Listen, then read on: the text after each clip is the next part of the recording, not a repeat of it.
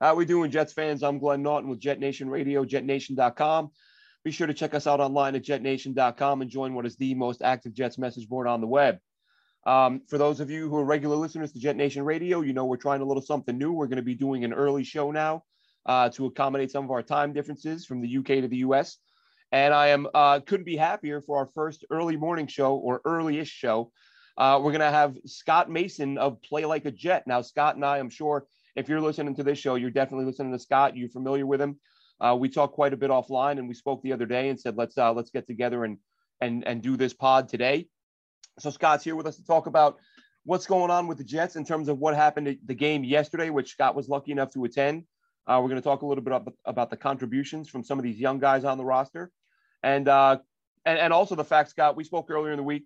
We both predicted a 34-31 Jets win. Yes. So tip of the cap to us. I forgot to send that tweet out before the game. That's on me. I'll get that right next time. But um, but but in all seriousness, Scott, uh, thanks for joining us, man. Really happy to have you. Glenn, first of all, uh, it really is amazing how we got that one completely right. I don't know how we were the only two people that knew it. I'm just upset that I didn't bet it and that I didn't tweet it out like you said. That's on us Yeah. next time. Sure. Be better. Be But- better. You know. It, it's great to be on a podcast with you because uh, I'm going to peel the curtain back a little bit. You and I talk multiple times a day.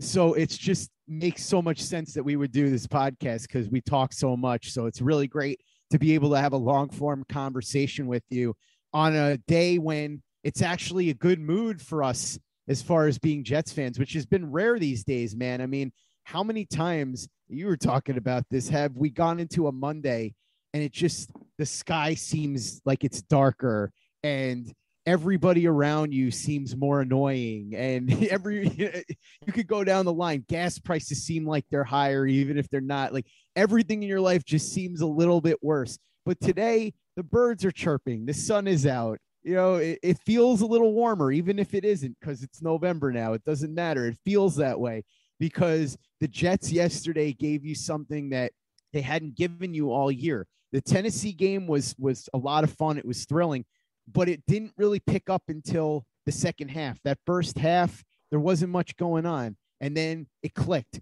This game from the beginning, when they scored that touchdown, all the way to the end, when you had that penalty and all that other stuff, it was a thrilling, fun, competitive football game on both sides of the ball.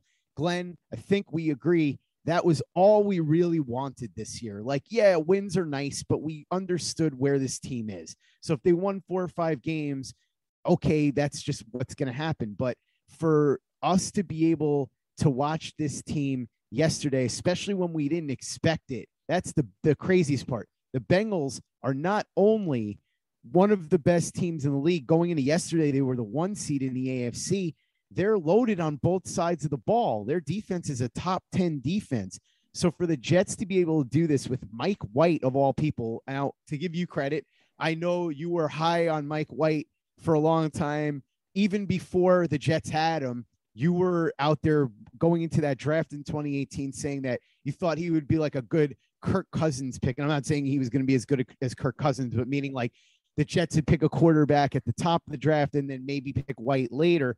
But for him to do this yesterday when no one expected it and all we expected was another slaughter and it felt like it was going to be a chore to watch that game. But instead, for it to turn into what it turned into, which was a complete joy and a fun Sunday, what else could you have asked for, Glenn?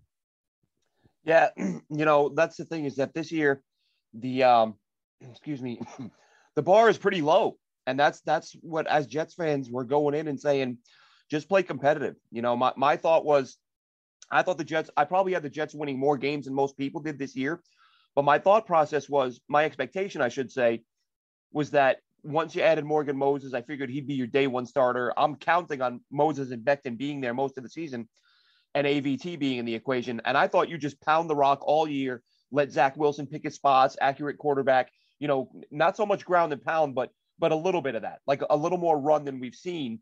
Of course, Mhm. Becton goes down. That really limits, you know, or it hurts your run game big time. And then Zach Wilson, you know, instead of instead of having him pick his spots and throw it 20, 25 times a game, he's throwing it 35, 40 times a week. And he's with with a weak run game. So you've got no the teams aren't respecting play action. teams aren't having to respect anything you do. And then the kid starts to press and it, it kind of starts falling apart. Um, but one thing I wanted to ask you about in terms of the, the performance from Mike White yesterday, because I did a, a quick post game video and I said it on, on the forums in Jet Nation. Um, to me, just watching from home, the the thing that was the the most the biggest difference on, on offense wasn't just the quarterback. It was the fact that Mike LaFleur uh, deployed a lot more four and five receiver yeah. sets. Even at times when he went four, he'd have Michael Carter in the backfield, split him out wide, and it becomes a five receiver set. And we saw Mike White just make quick decisions, find mismatches, find guys open, and and hit them, you know, without hesitation. And I feel like mm-hmm. the comparisons right now to Zach Wilson and Mike White are it's not an apples to apples comparison because Zach Wilson has spent, at least in my opinion, too much time on the field with guys like uh, with with Ryan Griffin, Tyler Kroft, Devon Wesco. I'm looking at this group and I'm saying, I know you said it. We a- anyone paying close attention to this team said Joe Douglas has assembled a really good receiving group right now. Like the Jets are five six deep. If, if the Jets deploy a five receiver set, their fifth receiver is going to be better than your fifth DB almost every time. And so let's find these mismatches, these mismatches and exploit it. We didn't see that with Zach Wilson. All of a sudden yesterday, Mike White steps in and bang, four and five receiver sets all over the field, and he's just he's just hitting guys and nothing, nothing fancy, just finding the open man and hitting him. Did did you notice that during the game, and how much difference do you think that made? Oh yeah, of course, and it made all the difference. I think a big part of it too is that Mike White was executing a different style of offense, it felt like, because as you said, you had all those different receivers on the field. For the love of God, Denzel Mims was getting a ton of snaps for the first time, really, because even in games he's gotten in in the past, he's only gotten in a handful of snaps, but he was in a lot yesterday, even made a big play very early that got called back on a penalty. But what, what I noticed with Mike White was not only was that stuff different, but with Zach Wilson, I guess because he's so talented and can do so much, they would ask him or allow him. I don't know. I guess that's something that you would have to ask the coaching staff behind the scenes whether they were actually having him do this or it wound up this way. But he would go down the field or he would take make risky throws or whatever. Mike White was just show, was just throwing short, quick darts. Ball was out of his hand at the snap of your fingers, and it was just quick strikes. And so the offensive line I thought did a really good job, but for the most part, Mike White didn't really put that much pressure on them to do a lot of blocking or holding because he was getting the ball out so quick and it was nothing fancy. We said on the post game podcast on Play Like a Jet last night with Andy Vasquez from NorthJersey.com that he didn't have any passes beyond 20 yards. It was all very short stuff, but it's like what Mac Jones is doing in New England. And as we know, that worked for him last week against the Jets, and it's worked for him pretty well so far throughout the season. And what they were doing was putting him in a position where he was going to strike quickly and not be in a spot where he would have to do a lot or be able to, I guess, be too risky and make mistakes. Now, he did have the interceptions and they were tipped, so they're not entirely on him. I would say the Michael Carter pass was not his best pass. He threw a dart short and it wasn't a great throw. And the one that I think actually was the worst throw was the one that wasn't an interception, went off the guy's hands. If he would have caught it, it might have been a pick six. Yep. So it's not like Mike White was perfect. Let's just say that. Oh, no. But I, I think for exactly what they asked him to do, he did as good of a job as you could have ever reasonably expected for a guy who, as we said, was a fifth round pick a couple of years ago. I think the Jets, they said on the broadcast yesterday when I was rewatching it, they had him on and off the roster like 11 different times since they picked him up in 2019.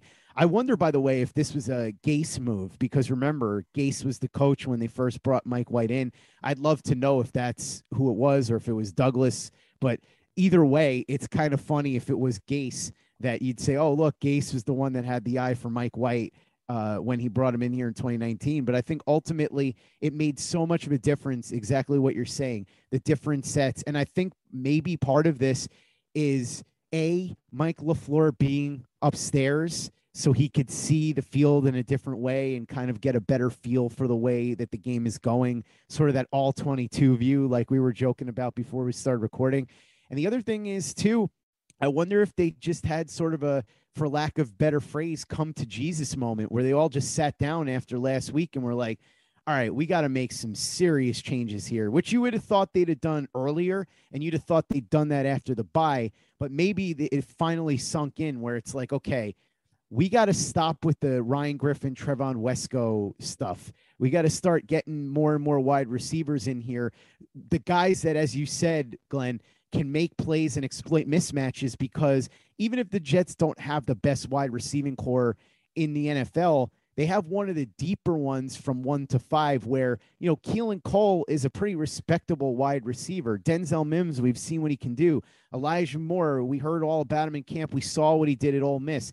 Davis was hurt yesterday, but he's a guy, obviously, that's a really, really good receiver when he's healthy. So you could go down the line and you could have four and five receiver sets. Braxton Berrios isn't bad. I mean, uh, the people that say he's Jamison Crowder, I think, are a little bit out there. But Jamison Crowder, another guy, constantly making plays, and he's perfect for that quick strike type of offense because he's always getting open and always making plays with the ball in his hands. So I think you're right. I think it made a ton of difference. And I hope that they continue to do this. Now, I'm sure we'll get into this a little bit more later, but I am curious to see how the Indianapolis Colts react to this on Thursday night because now there's tape of Mike White. Now people know what he's going to do. Our team's going to be able to stop him and make it much more difficult on him. We'll find out. But for now, what they did worked. And so, you know what they say, Glenn, and I don't know who they is, but whoever they is, what they say is if something's working, you keep doing it until it's not working anymore. So hopefully it keeps working. yes, and whoever they are, they were right. exactly. But but that is what's going to be interesting is, and that was one of the reasons I liked Mike White out of Western Kentucky. Um, not just the poise, but the um, I felt like his his deep to intermediate accuracy was really good. Uh, I think his junior year it was sort of really upper tier, and then it dropped off as a senior. But he picked up his play late in the year, and he, you know he threw for a, a million yards in college. Of course, it's Western Kentucky, so you, you can kind of temper your expectations. Um, and I, you know, I, I can't. It, it, it wasn't just by chance that I, I, I came upon Mike White. I'm sure you're familiar with Eric Galko, who he now runs sure. the the uh, the Shrine Bowl. He previously worked with uh, SI and and and the XFL. He was their personnel guy. Mm-hmm. Um, we had him on our show a couple times, and we said, you know, I said, give us a sleeper, and he was like, Mike White could be a first round pick. And now, and now, even though we didn't come close to that, um, to give Eric Galko credit, he was the first person I saw who um, who said Patrick Mahomes is a first round quarterback. Um, he was on that train before anybody else. Um, he also he was right about the round, but the player didn't pan out. He was the first guy I saw who said this kid Paxton Lynch could be a first round talent. So even though he didn't pan out, you know, he nailed both those guys, and he was like, all right, you know, I was like that gives this guy some credibility. So then I went back and watched a bunch of Mike White, and I was like, I can see that this is a talented guy. Whether it pans out, we'll see. And as you said, the key is going to be how does he adjust this week to what the Colts will obviously show him? It will be different than what he saw this week. Now that, as you said, they've got film on him, and mm-hmm. uh, and we may get to see some of that, you know, that intermediate to to deep ball uh, placement because just, the Jets may have to stretch things a little bit if the Colts sort of crowd the line and and try to slow down the short stuff, and and if they're effective at doing that. But I think to me, one of the one of the things I wanted to touch on uh, yesterday was the how many contributions, and not just you know, uh, we're not talking just like a tackle or a you know a, a, a pass broken up or whatever, like some really legitimate contributions from a lot of young guys. I mean, you're going to get that with a young team, but these are guys that they're still, you know, a lot of you look at Bryce Hall, you know, yeah, he's in year two. Um, but Alijah Vera-Tucker was an absolute monster again. He's already playing. If he continues to play the way he is, he, he probably gets Pro Bowl consideration. I'm not saying he's going to the Pro Bowl, but the guy has been fantastic. Um, yeah. So you have him on the interior. Elijah Moore played his best game. Again, there was a flag on McGovern, but he's wide open down the field. Mike White overthrows him on what would have been six, if not for the flag. But uh, I think that's one of the big things with Elijah Moore that I've touched on. He's open. The, yeah. the plays are there. If the yep. quarterback delivers, he's got huge numbers right now. So uh-huh. when I see people saying, "Oh, this kid, all this hype in the preseason, he can't play," the kid can play. He can play plenty, and when they start hitting him regularly, he's going to be a difference maker in my mind, and and really most most folks. But you look at Elijah Moore, you look at Alijah Vera-Tucker, you look at the way Bryce Hall is playing. Both the Michael Carters, Michael Carter, the the you know the second, yeah. had a really nice job, nice game in the secondary. Michael Carter at running back, his best game as a pro. Um, to me, it was a little. I, I tweeted this earlier, little reminiscent of Bilal Powell. Like, when was the last time we had a guy who you saw pick up the blitz as well as he did yesterday, catch it out of the backfield, run it out of the backfield? Not spectacular at any one thing, but really good at everything else. So, you know, it's kind of give me 53 guys like that, and I'm I'm set.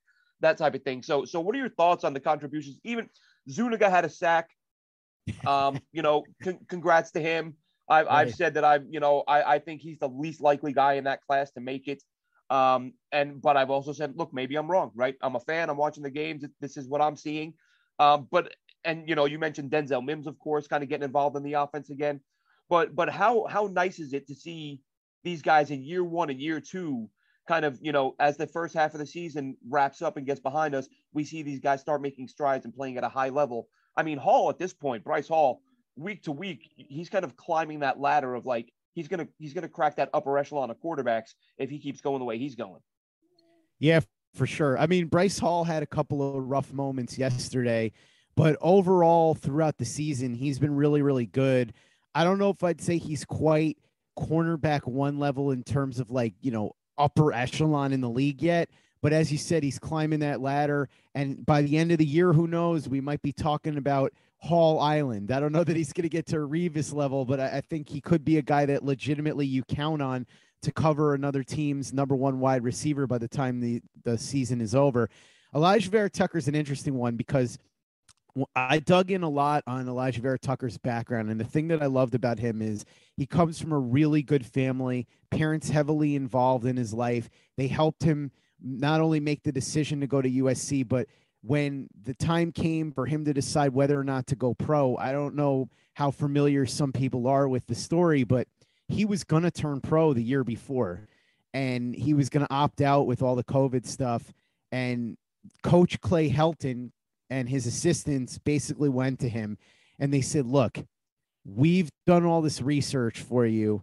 And yeah, obviously there's a selfish motive for us here too, but we truly believe that if you come back and we play you at left tackle and you show what you can do there, you will be a high first round pick. If you go into the draft now, you'll probably be a second rounder. But if you come back, we will get you to that level. We'll give you that opportunity to play left tackle. And he sat down with his parents and they uh, analyzed the decision. And he was going to go to the draft and then change his mind and went back to USC. Turned out to be a fantastic decision for him. And everybody got to see what an elite prospect he was. And, you know, when you talk about Alijah Vera Tucker, he was such a clean prospect. Our friend Joe Blewett used to say that there's no such thing as a perfect prospect when he's watching these tapes.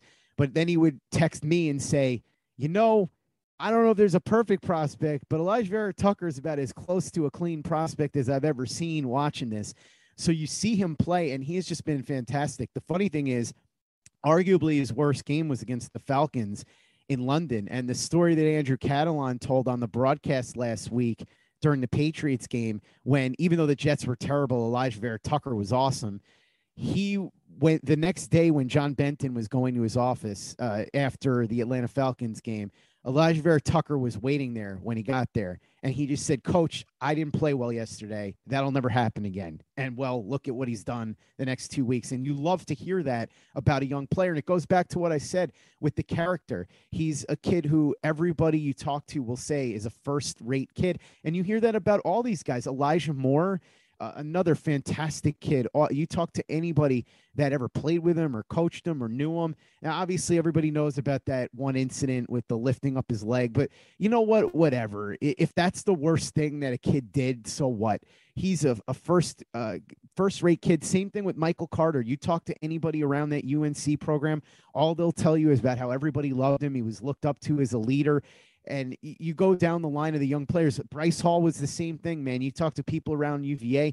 I told this story, or I should say, one of the guys who covers Virginia told this story on my podcast, but they actually had to give Bryce Hall uh, a curfew at Virginia, not to make sure that he was in his room because he was out partying, but because he was studying the tape so late that they finally had to the coaches were like bryce we need to get home and be, be with our families you got to be out of the film room by such and such time this is a guy that during his non-football non-scholastic hours would be going and teaching reading skills to under uh, underprivileged children in the Virginia area. So all these guys are just such great people. And now you're seeing the performance translate too. We knew what Elijah Moore could do. You watch that tape and you're like, man, this kid looks like Antonio Brown. I'm not saying he's going to be Antonio Brown, but my God, like you said, he's open. The plays are there, and we saw it yesterday. Mike White getting that ball out quick, Elijah Moore making it happen. And look, even though it there was a penalty anyway, so it counted, that was six points, like you said. He just overshot Elijah Moore, but Elijah Moore had like four steps on his man. That's an mm-hmm. uh, easy touchdown if that ball is there.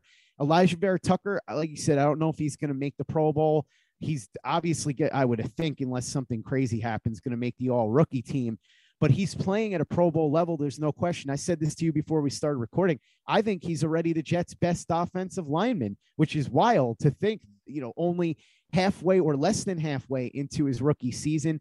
At Michael Carter, you mentioned Bilal Powell, and there's an element of that because Bilal Powell was good at blitz pickups. He was a solid runner. He was decent at catching the ball out of the backfield, but Bilal Powell never put together that kind of all purpose performance. I think Michael Carter's just a, a, more talented guy.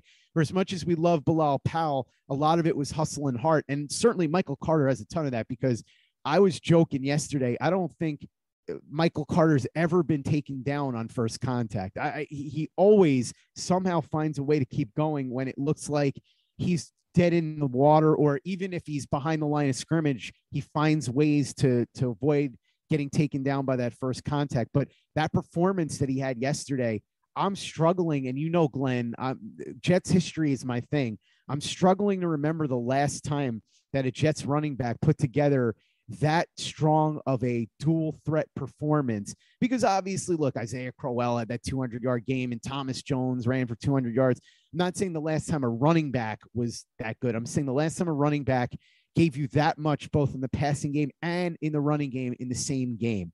So to watch these guys start to fill out and become real factors, which is what we were hoping for this year above all else. Like we said, entertaining football, competitive football, let the young guys develop, right? And it didn't really matter so much what the record was. And we started to really see that yesterday and over the last couple of weeks. But Elijah Moore doing what he did, was awesome to watch. Alijah Vera-Tucker continuing to just toss dudes around and, and be phenomenal is great. Bryce Hall, like I said, a couple of rough spots yesterday, but overall this season he's been really, really good. Uh, you know, you take a look at uh, uh, the other the other youngsters that are on the roster, and even Mike White, who's not an old man by any stretch at 26 years old, and it's just really thrilling to watch some of these pieces that we hope are going to be here for a really long time start to pay dividends. Michael Carter II as well. You mentioned him.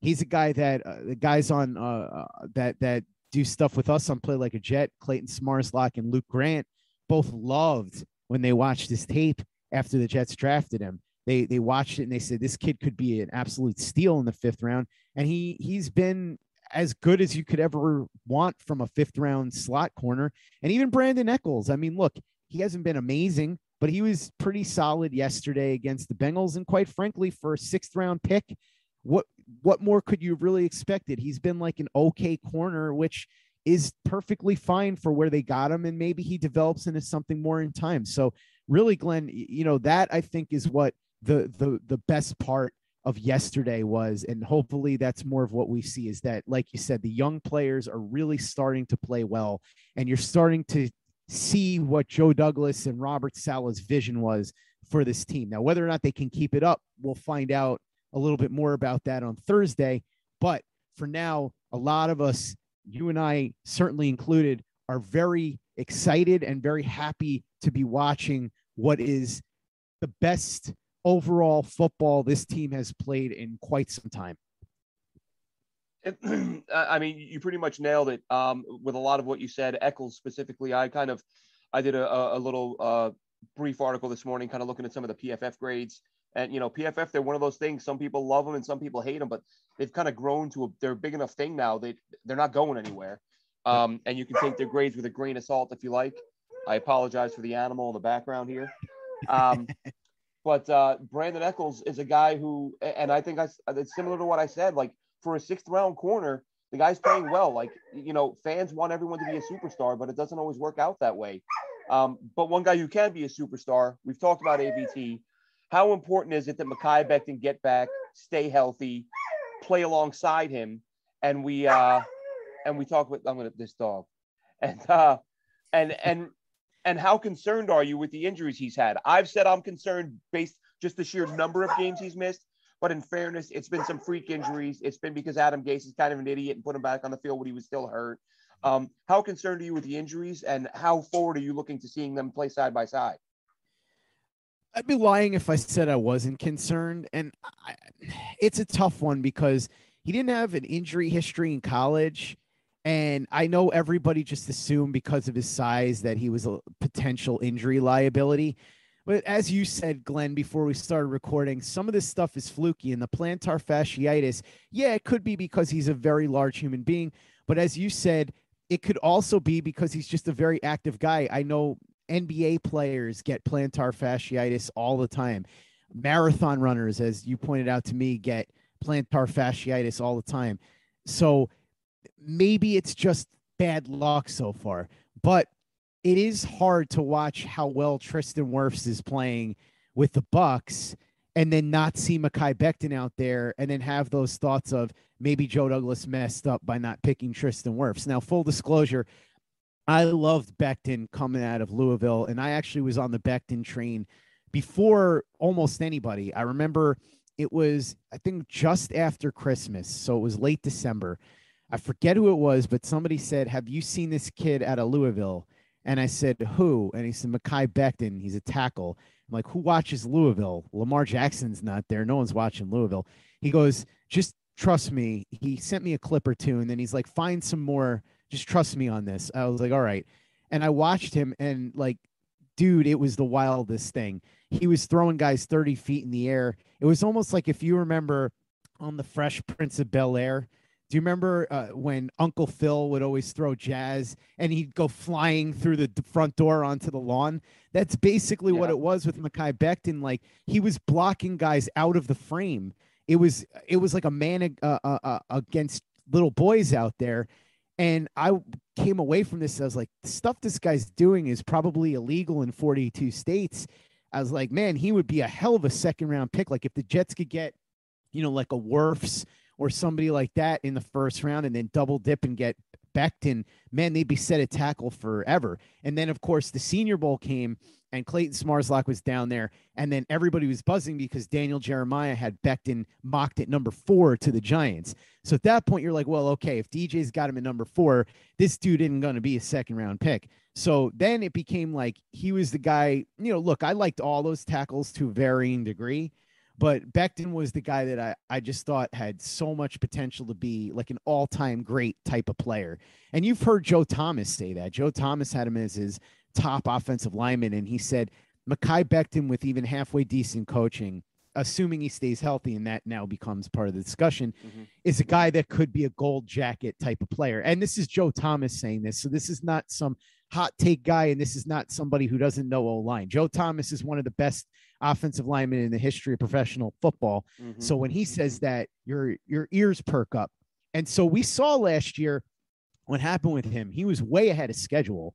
He was much better than we ever expected because we thought he was going to take some time to develop, but he was excellent when he played. But then again, it comes to that caveat when he played. And as you said, part of it is Adam Gase being an idiot and putting him back in that game when that never should have happened. In fact, if I'm not mistaken, I think Mekhi Becton's mom either retweeted or tweeted something to that effect and then eventually deleted it like shortly thereafter. I don't I'm not saying she called him an idiot, but it was something like why are they putting him back in this game kind of thing. Yeah. And so now he gets hurt again and and then you had the training camp stuff and so you get to the point now where the, the question has to be asked, right? It has to be like, should we be worried about it? And yeah, I think we have to be a little bit. We we have to see where this goes. I mean, look, sometimes guys have injuries earlier in their early in their career, and then they're fine the rest of the way. So that could very well be the case. But when he comes back, assuming that he's anywhere close to what he was or even improved upon where he was last year, you put him next to Alijah Vera Tucker, and man, we saw what Michael Carter did yesterday with Alijah Vera Tucker and Adoga and George Fant. What's going to happen when it's Becton there? And then obviously, you know, for the quarterback, it would be beneficial as well. But the running game, my God, I mean, you good luck trying to get around those two. So I, I think it, like you said, it's going to be very important to have him back. Although credit where it's due, George Fant has done a very respectable job. I, am not a huge George Fant guy, but he he's done a very respectable job in place of Becton. We'll see what happens now with Fant's injury. I'm not sure what's going to happen. Edoga even was halfway decent, other than that false start penalty at the end of the game. He was even halfway decent during the game. But eh, you know, when you upgrade from those guys to Becton, it could be really, really fun to watch these guys just toss dudes and watch guys like Michael Carter have big holes to run through. It's not something we've seen from a Jets offensive line in quite some time. So if if they're able to produce that, that that'll really go a long way, I think, towards, as you said, Glenn, establishing the type of offense that we assumed the Jets were going to have at the beginning of the year, where they were going to lean a lot on the run, pass the ball when they need to, but really kind of use the run to get the tempo going and, and kind of lean on that. It didn't work out that way early on in the season, but maybe once Becton comes back, we will see it. And then, you know, look, when Wilson comes back, or uh, well, I guess, you know, White keeps playing like this, maybe he won't. Uh, then maybe we'll see something different in terms of the play calls and the way that they just execute the offense. But yeah, uh, basically, I would say that uh, based on everything that that I just said, my conclusion, and and I think this is the reasonable conclusion to have, is that yes, we should be a little bit nervous about Mekhi Becton's health but we should also be super excited for when he comes back, especially now that we've seen what Michael Carter can do when he's got some holes there for him. Yeah, I think that's uh, not not a lot, not too far off from what I'd said uh, on Twitter a couple weeks ago, and some people got pretty upset. Um, so people started tagging Duke Manyweather to get him to get oh, mad at me. Oh no. um, and he actually replied, but Duke Manyweather was like, "Oh, uh, you know, I wish nobody gave up on me when I was 22 years old. And I'm like, I'm not giving up on anybody. Up on I'm, I, I'm, I'm simply saying that right. up to this point in his life, he has missed two of every three games he could have played in. That right. is worth raising an eyebrow and going, hmm, got to keep an eye on this. That's all I was saying. I'm literally saying Hall of Fame ceiling could be an all time great. Can't wait to see him start throwing people around again. But you know, th- there are certain segment of the fan base that can't tolerate like anything that's not 100% positive. Um, and even to say this guy's missed a lot of games, so you know you got to keep an eye on it. Oh, why are you hating on the kid? It's like, all right, psycho. I'm I'm just making an observation. But uh, that's the way it goes sometimes. And uh, you know, Twitter, it's social media for you, as we both know. absolutely. Oh, you hate the Jets. You're not a real fan. You said he got hurt, but he but he did get hurt. I don't want to hear that. Crazy times out there, man. Listen, Scott, thanks so much for joining us. Uh, look forward to having you on again sometime in the future. And uh, hopefully, listen, hopefully we're seeing some uh, another another W here Thursday night against Indy, and uh, yeah. and they string a few together, and, and hopefully it becomes a quarterback controversy. Um, yeah. You know, we we touched on it briefly. It's it's it's not there yet, but and Robert Saleh did say, you know, anything can happen, which is the right answer. But yeah. I think in today's NFL, like anything other than no, he's not our quarterback, is going to be met with, oh, really? He he didn't completely rule out the possibility of Mike White because that's what coaches do now. They put out the fires, right? Is this yeah. guy your starter?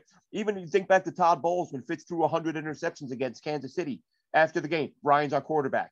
Like you don't budge on that because the media, the frenzy, you know, unless the, the you're Brian Flores, and then you, it looks like a hostage video. Yes, Tua is our quarterback right now. yes, I am. I am so. We love to. How do you say it again? What's his name? We love that guy. We love yeah. the Tua tag of whatever his name is. He's yeah. our quarterback right now. yeah, that's uh. Yeah, exactly. So yeah, I think the fact that Roberts. I mean, but as I you know, as I said when we talked before we started here, um, eh, typical with the Jets, you know, on the one hand, we say it's one game, but of course, because it's the Jets and there has to be a controversy, it's one of the greatest games any Jets quarterback has ever played. you know, it couldn't just be he went out and played. Wow, he was impressive.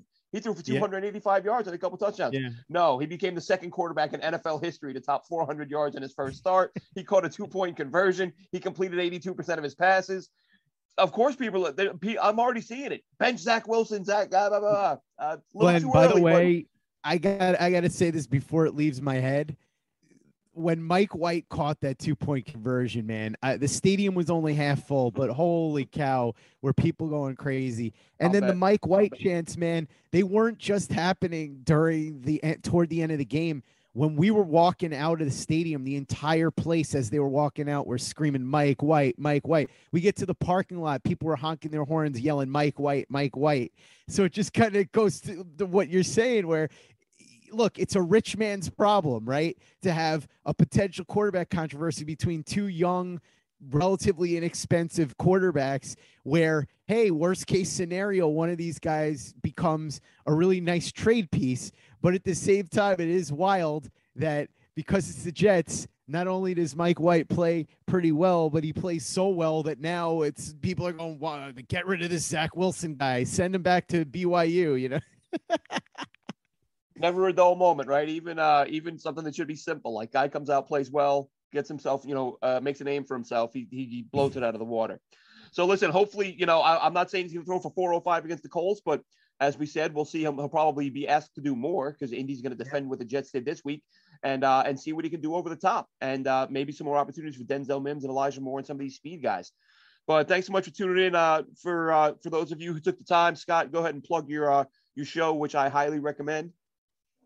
Thank you, Glenn, and hopefully we'll get you on Play Like a Jet soon. We got to do more of these crossovers. Um, you can find me on Twitter at Play Like a Jet One. Uh, the show is God help me, seven days a week.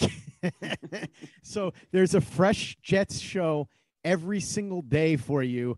Uh, so if you're as hardcore of a Jets fan as Glenn and I are, there's something there for you. You're walking the dog, you're driving to work, you're going to the gym, whatever it is, there's fresh content. So the beautiful thing about it is you could listen to Jet Nation Radio, you could listen to Glenn's show, you could listen to my show, and if you're doing like a hour long commute you can get it all in you know all of those things. Or you know one you know you listen to some on the on one way and and on the way back you listen to the, to the rest of it. But the show's available on itunes google play stitcher spotify all of that. Like i said seven days a week. And we have a pretty regular roster of guests during the season. Off season we have some fun and i'll get into that later when, when the season's over. But right now uh, Tim Jenkins comes on every week to break down Zach Wilson, although we thought we were going to take a couple of weeks off from Tim coming on the show, but the way Mike White played, I got to get in touch with him about coming on. Yeah, it, it, everybody wants to hear about Mike White, so it's like you know, let's get him on. Um, we do some some keys to the game stuff and a little bit of film with our guy Luke Grant, the Thunder from Down Under. Chris Nimbley comes on for a uh, midweek news report just to go over the news and notes. Andy Vasquez does all the post game shows from the locker room. So he'll seriously, as soon as he wraps up in the locker room, he calls me. We do those, and that's always fun because it's an instant reaction with all the news and notes. Um, you know, we got Know Your Foe, which is I'll have somebody on every week to break down the other team. This week for the Bengals, it was James Rapien, who's awesome. He covers the Bengals for SI and Locked on Bengals. This coming week, my friend George Bremer, who uh, covers the Colts for CNHI Sports in Anderson, the, the Herald Bulletin, he is incredible. Guy knows pretty much everything you could ever imagine about the Indianapolis Colts. So that's going to be a fun show. And then, Glenn, you know what the NFL is all about. It's about gambling. So what we like to do on Sundays for the pregame report is we go over the last second news, the injuries, and all that, and then we have some fun. Chris Nimbley comes on. We we do all the prop bets. We say, okay, what do you, who do you like with the points? What do you like with touchdown uh, wagers? What about the over unders? All that stuff. And then Walter Cherepinsky from WalterFootball.com will come on and uh, give his picks for the week from around the league so that if you're gambling or you have a survival pool or whatever he helps you with that. And then we got the youtube channel. We've got some some cool film up. I would imagine that luke grant is going to put up some mike white videos this week. I can't imagine he wouldn't. So yeah, yeah we've got the youtube channel. Check out the videos and subscribe if you haven't already. Uh, check out play like a jet. Subscribe to that. Listen if you haven't already. Uh, twitter at play like a jet one. And listen glenn it's been an honor being on with you. Like i said you and i talk so much that it, it's great to finally be able to have a long form conversation with you. And I look forward Absolutely. to doing this with you again a lot more often on here and on Play Like a Jet too. All right. Sounds great, Scott. Really enjoyed it and uh, definitely more of this in the future. Take care, bud. Thanks, Glenn.